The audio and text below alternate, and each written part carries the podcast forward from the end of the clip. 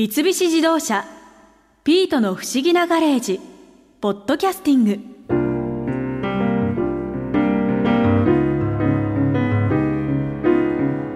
マリア先輩と新一さんの結婚騒動も2人が一緒に暮らすことになってどうやら一段落したようです。いやー私の一言で2人の結婚が台無しになった時はさすがに罪悪感で食欲がなくなりご飯をおかわりできない日々が続きました。でもこれからはようやくご飯が2杯でも3杯でも食べられそうです。ちょうどこれから新米の季節。五つ星お米マイスター西島豊造さんにおすすめいただいた美味しいお米を楽しみたいです。今新米の季節なんですけれども、はい、新米ってどういうふうに選べばいいですか？ね新米って日本中が出てきますよね、はい、その中であなたにとった美味しさはどれですかってのをまず聞かなきゃダメですね。私にとっての美味しさ。そうですね。例えばコシヒカリ秋田小町一目惚れとか夢ピリカとかいろいろあるじゃないですか。いっぱい種類はい、うん、それ全部特徴が違うんですよ。美味しさも違う柔らかさも違う。甘さも違う、うん、あなたはどんな食感とかどんな美味しさが好きですか？固めのお米が好き、ね、そうするとまあ今年デビューするお米としては山形県の雪若丸とか。雪若丸。そう。また富山県のふふふとか富山の「と」っていう字を3つ並べて「ふふふ」あそうですそれでふふふ、うん、そうまたは福島県の天の粒。天の粒、うん、そういう固めのお米ってあるんですね。新之助も硬いですね新潟県の。新之助そうです。今教えていただいたお米の名前品種っていうのは、うん、私ちょっと今まで全く知らなかったんですけど、ね、よく知ってるお米だと秋田小町とか、コシヒカリとかそういうお米とは違いが新品種っていうものですね。新品種。そう。例えば皆さんが知ってるコシヒカリとなると今までのイメージだとこう粘りがあって柔らかくて甘いお米ってイメージですね。コシヒカリ、はい、でも夢ピリカはもっと粘りと甘めが強いんですよ。もっと。柔らかさも強いし食べ応えが強くなる、うん、で皆さんがよく知ってる一昔前の笹西となるとあっさりとして柔らかいお米しっとりしたお米ってイメージです、うん、コシヒカリとはまあ反対のお米。ちょうど秋田小町がその真ん中にいるんですね。ほう。だから粘りすぎず甘すぎず柔らかすぎず食べやすくっていうのが秋田小町です。でいろんなお料理の中で幅広く使えるのが秋田小町なので、うん、意外と女性の人気のお米なんですね。そうなんです、ね、うん、その品種がもういっぱい出てるっていうのは、はい、何か需要があって出てきてるってわけなんですか、地産地消ってこともありますね。要するに今その農家さんで高齢化社会になっているので、自分たちの県で優れたお米を作っていかないと農産物を作らないと担い手が来ないんです。農業をしてもらうためにはやっぱり売れるお米って必要になりますね。売れる農業、儲かる農業というかな。うんそうなった時にやはり地域が誇れるブランドっていうのが必要になります。ましてやコシヒカリは日本中で作っていますから個性がない。若い人はもう50%が飽きてきてるんですよコシヒカリに関して。しかし新品種はそれとは違う特徴を持ってるのであ美味しいなとか違うなって分かると面白がる。それが地域にとって活性化になっていくのでそういう品種をちゃんと作っているさらにネックが温暖化ですね。温暖化。がひどいのでコシヒカリとか笹錦は昭和生まれのお米なんですね。温暖化対策のお米ではない。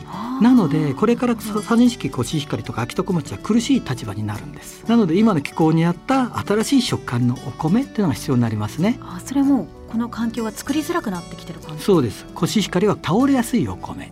温暖化の中ではコシヒカリはすぐに倒れてしまう倒れると美味しくなくなる。質が下がる。そういう倒れないお米が必要なんですね。品種改良と。で今の若い人はちょっと固めというか粒張れのあるお米が好きなんですよ。粒張りっていうのは米粒感を口の中に入れると感じるのね。感じるそういう特徴若者に食べてもらいたいわけですからそういう粒張れのある倒れない丈夫な稲品種改良ってなっていきますね。食文化も変わりますでしょ？オリンピック近いから当然海外の食文化も紹介されますよね。その中で海外の食文化と合うお米とか逆に言うと純粋に和食が美味しいとか、和食代名詞である寿司が美味しいお米とかあるんですそういったいっぱいお米が種類が出てる中で今年2018年の新米おすすめ、えー、福井県のいちほまれ福井県いちほまれいちほまれ、はい、日本一誉れ高いお米という名前です。今年デビュー。今年デビュー。はい。このお米は戦略的にすごくてコシヒカリを超えるお米なんですよ。ポストコシヒカリとして誕生した。超えるお米。そう気象に強いんです。台風とかに強い倒れない稲なんですねなので今回2回ぐらい直撃なんですが、うん、ビクともしていないです。全部しゃっきりと立っています。じゃ強いお米。強いです。この温暖化に強い米。その中でコシヒカリを超えるポテンシャルを持っている。一体どんな特徴が？新しい食感でもって粒張りがありながら粘りがある。粘りがあるけどキレがいい。でもベトベトではなくて、うん、サラサラした食感もありながら食べ応えもある。ほぐれる感じよりはもちもち感。でも今までのコシヒカリとは違うんです。甘さの伝わり方も違う。違うそして非常に炊き上がりがツヤツヤピカピカです。白さがあるお米。今まで山形のつや姫っていうのは名前通りツヤがあるんですよ、うん、それを超えるお米です。もう強いし美味しいしそうです、ね、艶もあって最強。最強ですね。実は福井県はコシヒカリが生んだ産地なんですあそうなんですそうです。福井県でコシヒカリ生まれてる。その福井県が自分で生んだお米を超える米を作った。ものすごい自信を持っています。そういうお米がデビューしたそれはもう全国に売ってる？売ってますよ。売ってますか、うん、白い袋に金の丸が入ってます。で小さい袋も売っていますのでそれをまず見つけてもらって食べてみてくださいとコシヒカリ違う美味しさ。新しい食感新しい文化のお米ですよっていうものですなんでフェイスブックとかホームページとかで「一ほまれ」って検索するとホームページが出てくる。一ほまれっていうのはひらがなで。ひらがなです。ひらがなで。で検索すると販売店が出るんです。そのお店に行けばある。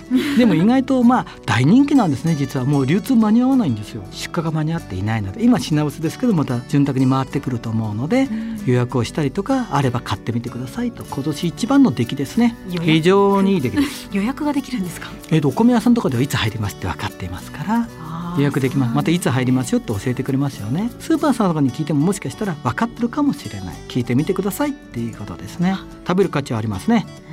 うん。今聞いた福井県の一誉れ、はい、その他にもおすすめのお米あありますよ。皆さんやっぱ新潟ってよく知ってますよね。米どころみたいなイメージ、新潟とやっぱりブランド、はい、その中に新之助ってお米生まれてるんですよ去年。先ほど言ってた硬いそうそうちょっと粒張れのあるお米。おにぎりとかうまいんですようん、またはハンバーグでもいいんだよね。ちょっと脂っこいおかずに対して新之助って粒が張ってるので油が吸収しちゃうんですよ、でサクサク食べれる。で若者好きな粒張りのあるあまり粘らずに甘い米っていうかうまみのあるお米なんだよね。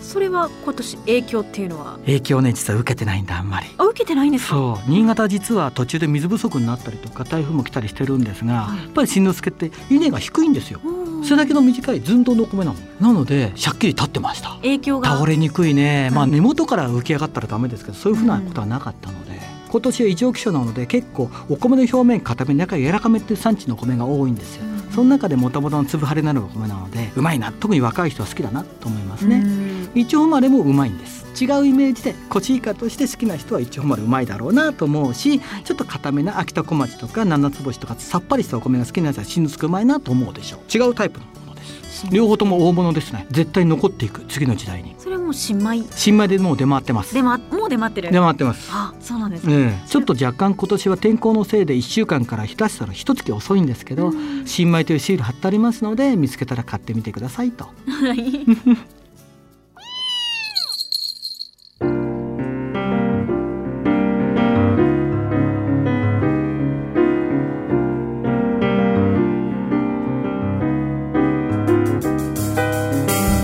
三菱自動車ピートの不思議なガレージポッドキャスティング。このお話は Drive your Ambition 三菱自動車がお送りしました。